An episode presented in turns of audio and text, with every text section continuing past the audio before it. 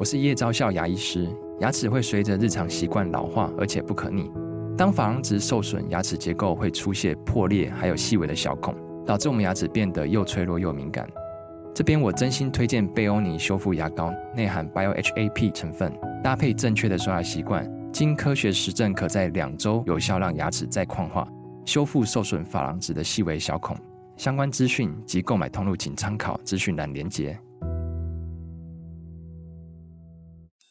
每天十分钟，遇见更好的自己。远见天下文化 Podcast 一号课堂。大家好，我是丁雪文。过去一个礼拜呢，其实也很热闹哦。加上呢，夏天快来了，越来越热哦。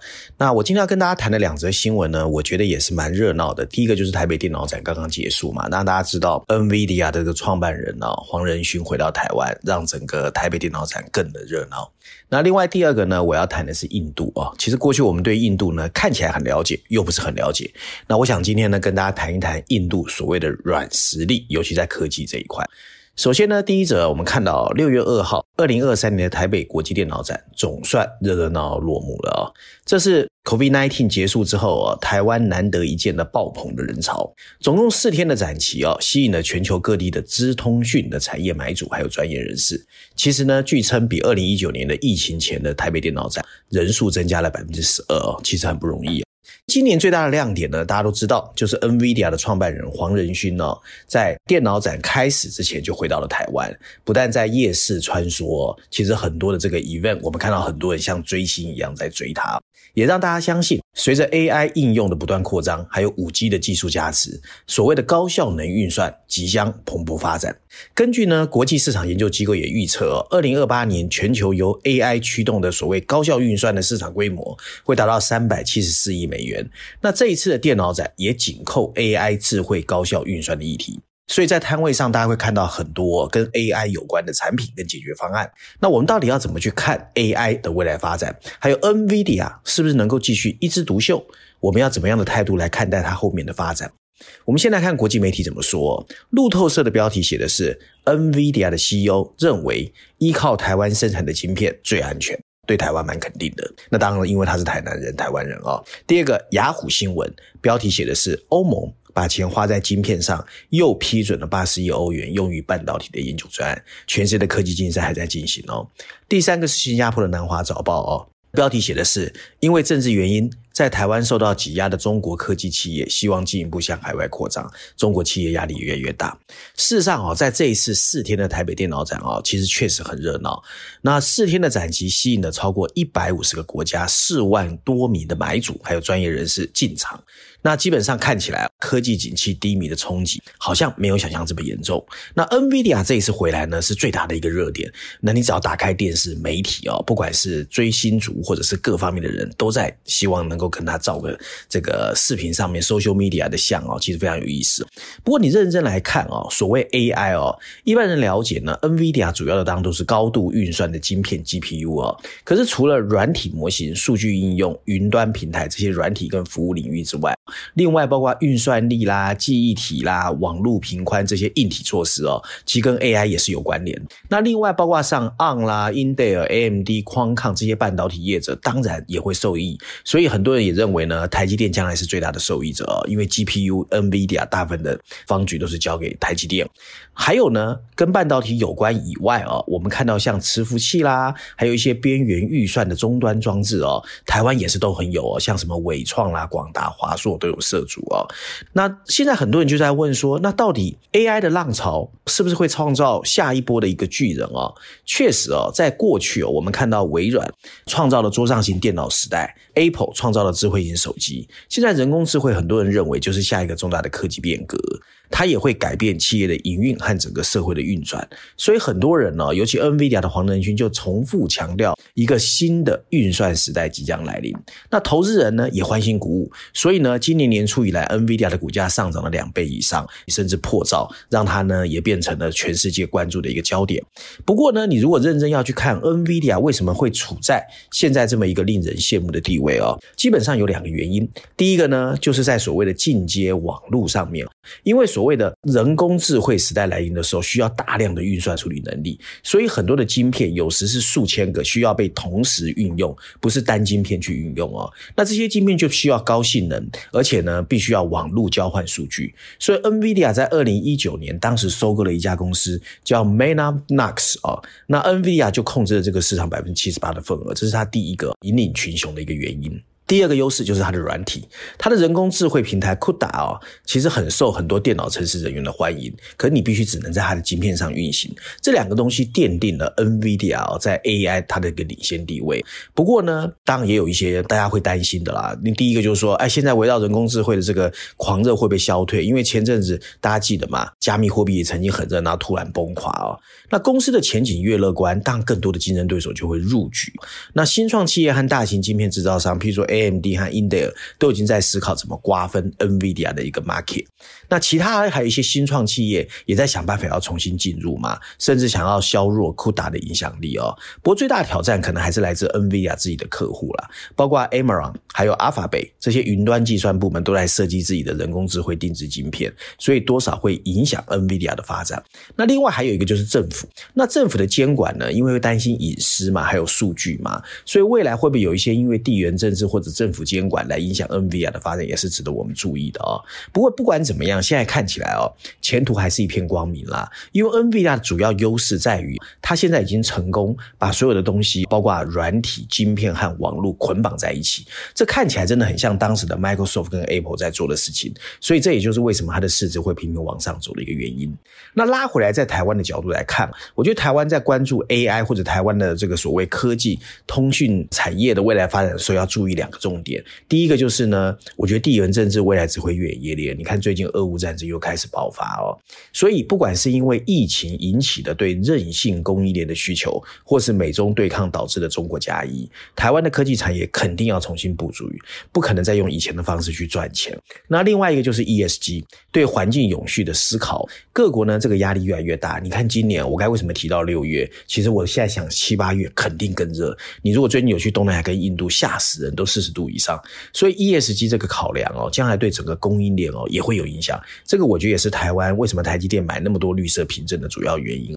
不过不管怎么样，今年的台北电脑展呈现的 AI 热潮，对资讯通产业下半年到明年的景气还是难得带来了一些喜鹊哦。在近期供应链库存渴望陆续调整完毕之后，其实业者也在摩拳擦掌迎接二零二四年或者二零二三年下半年嘛，那全世界产业，我相信未来只会竞争越来越激烈。那 A AI 台湾能不能抓到一些所谓的抓手，或者在台湾的科技产业里面再创第二春？我觉得未来几年是一个观察的重点。今天第二则我要谈印度。六月七号啊，印度总理莫迪会见了聊天机器人 ChatGPT 的 founder Sam Altman。会后之后还发表了记者会对谈，然后莫迪就说啊，非常欢迎所谓的 ChatGPT 到印度来共享盛举，然后印度的数位化呢，绝对跟 AI 能够找到很好的合作空间。这很有意思哦。众所周知哦，和台湾不一样，台湾是以硬体为主，印度的软体一直引人注目。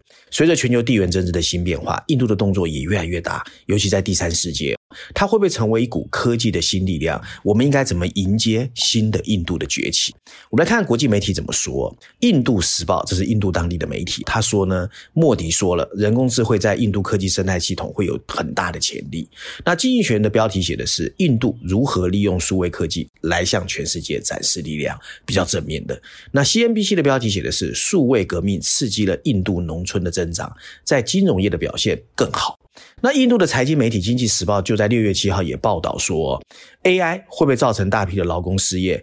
奥特曼回应说，AI 不但不会取代很多旧的工作，还会有新的工作发生，所以他是比较正面。不过正常啦，他是这个 AI 的创办人嘛。那其实大家都知道，莫迪长期以来一直渴望把印度变成一个世界级的典范。那除了这个人表面看起来就真的好像一个神，如果各位最近有看到他哦，长长的胡子，穿着那个圣袍哦，那正在快速发展和雄心勃勃的印度，到底还带给我们什么启发哦？其实莫迪政府最想给全世界答案就是科技实力。事实上啊，如果有研究印度的人啊，你会非常意外。在过去十几年，印度建立了一系列面向公众的数位平台。COVID-19 让他的动作更快，这些平台成功改变了印度公民的生活。曾经很多人把它叫做 India Stack 印度堆栈，但随着平台数量和雄心的增长，它被重新命名了，现在名字叫 DPI。那就是这个 DPI 成了印度最想向外输出的一个科技实力，那也慢慢建立了它的经济和影响力哦。你把它想象成是以软体为主的。类似中国的一带一路，其实就是一样的道理。那整个 DPI 呢，其实涉及了身份、支付。还有数据三个支柱。第一个呢，在身份方面哦，它在 COVID-19 里面越来越普及。在 COVID-19 爆发的时候呢，印度的 art 生物识别系统、身份系统，在二零一零年前国会领导下推出，那现在已经涵盖了印度十四亿人口的全部。接着是支付，现在你如果去印度哦，印度有一个支付界面叫 UPI 哦，它有点像我们在台湾用手机那种发送文字或扫描 QR code 一样哦，非常简单。这个平台是在二零一六年推出的，到今年三月。它已经在印度所有非现金零售支付的百分之七十三，完全不输支付宝跟微信在中国。第三个 DPI 的支柱就是数据管理，那他用这个来改变官僚系统。他们有一个十二个阿达数码，印度人可以借由这个阿达的数码哦，访问政府的这个一些线上档案。那这些线上档案呢，他们把它名字叫做 Digital Locker，它可以去看呢疫苗证书啦，你有没有打预防针啦，付款核实身份或者获取相关档案。所以印度人呢，官僚的流程变得非常简便。那就有人说呢，在二零一三年到二零二一年啊，帮印度政政府节省了二点二兆卢比，就三百四十亿美元。其实对于一些包括在疫情期间呢，支付紧急资金呢，其实就帮了很大的忙。那另外还有一些平台哦，比如包括所谓数位商务开放网络哦，就是有点像阿里巴巴的淘宝，就是跟一些中小企业怎么帮助他们上电子商务。还有所谓的非政府组织哦，Sahamati。它的这个平台是允许账户聚合器，你可以让大家以标准化的格式去跟银行做贷款，还有财务咨询的共享。所以印度其实在这一块哦，尤其在数位化平台，其实比我们想的要做得快。而且不止这样，它在国际的第三世界哦，所谓的不结盟运动国家也越来越有影响力。像今年一月哦，印度就邀请了一百二十五个国家参加一月份在德里举行的所谓全球南方之声的峰会。那很多南方国家就开始跟他学习一些所谓的 DPI 哦。像菲律宾是第一个响应的，其实还有所谓的摩洛哥啊、邦加罗啊，都透过一些 MOSIP 往伊索比亚、几内亚或者斯里兰卡和多哥在输出，所以这些国家就相信呢。他们跟印度合作会比跟中国和美国合作来得好，而且印度可以帮助他们更快的数位化，让整个国家包括卫生系统啊、支付系统都整个可以升级。所以我们看得出来啊，印度正在利用它的科技平台向全世界去展现它的影响力。也有没有可能有一天印度真的变得无处不在？没有人敢说。但是大家知道，从俄乌战争以来哦，中国跟美国之间，包括 SWIFT、包括 Master、包括 Visa 卡，大家都开始针对数据隐私有点担心。所以印度在这个时候啊。推出这样的一个东西，加上他在第三世界的一些 trust，就很多人相信他，加上他的数位科技实力，确实有机会啦。不过也有人批评，就他这些所谓的数位平台，还是有一些 bug，还是有一些呢，在没有网络的时候，没有像中国、美国的一些东西这么好用。不过实际怎么样，我们其实在未来几年还是可以观察。照案例，我还是要推荐一下最新一期《经济学》的封面故事。这一期《经济学》又重新回到了俄乌战争，在封面设计上，《经济学》让我们看见的是一支乌克兰。黄蓝两色的左手比出的交叉手指，那大家都知道嘛，这种所谓交叉手指其实说的是 good luck，就是祈求好运。那当然最主要是大家帮乌克兰祈福啦。然后手势左上方写着“乌克兰反击”。经济学人这次用了序论第一篇第十一页、十七页的 briefing 专文有三篇文章，还有二十五页开始的这个编研专栏五篇文章分析这个话题。文章提到哦，十多天前乌克兰军队开始发布了一段激励人心的视频。视频中，乌克兰军队祈求上帝保佑他们能够神圣复仇，而乌克兰的反攻有可能真的已经开始在推动。过去几个礼拜，乌克兰的武装部队一直在长达一千多公里的前线进行各种的测试和部署，尝试寻找到俄罗斯军队的一些弱点。现在乌克兰正在加大强度测试敌人的防御，在东部和南部的一系列阵地对战俄罗斯占领者，发动一些零星的攻击。六月六号，我们看到所谓的卡霍卡夫大坝的炸毁事件。如果真的像西方媒体报道的是俄罗斯破坏的，那代表俄罗斯已经承受了压力哦。那未来几天一定还有很多类似的事情会发生啦。不过到现在为止，主力部队看起来还没有投入战斗，整个相关行动可能会持续到今年的夏天。未来几个礼拜发生的事情，不但会影响到乌克兰本身，也会影响整个欧洲，甚至全世界的安全发展。看起来哦，整个战事的关键时刻已经来临。大家有兴趣可以看一看这一期的封面故事。那以上呢就是这个礼拜我想跟大家分享，不管是从台北电脑展到 AI 到印度的这个数位实力，希望对大家有帮助。我们下个礼拜见。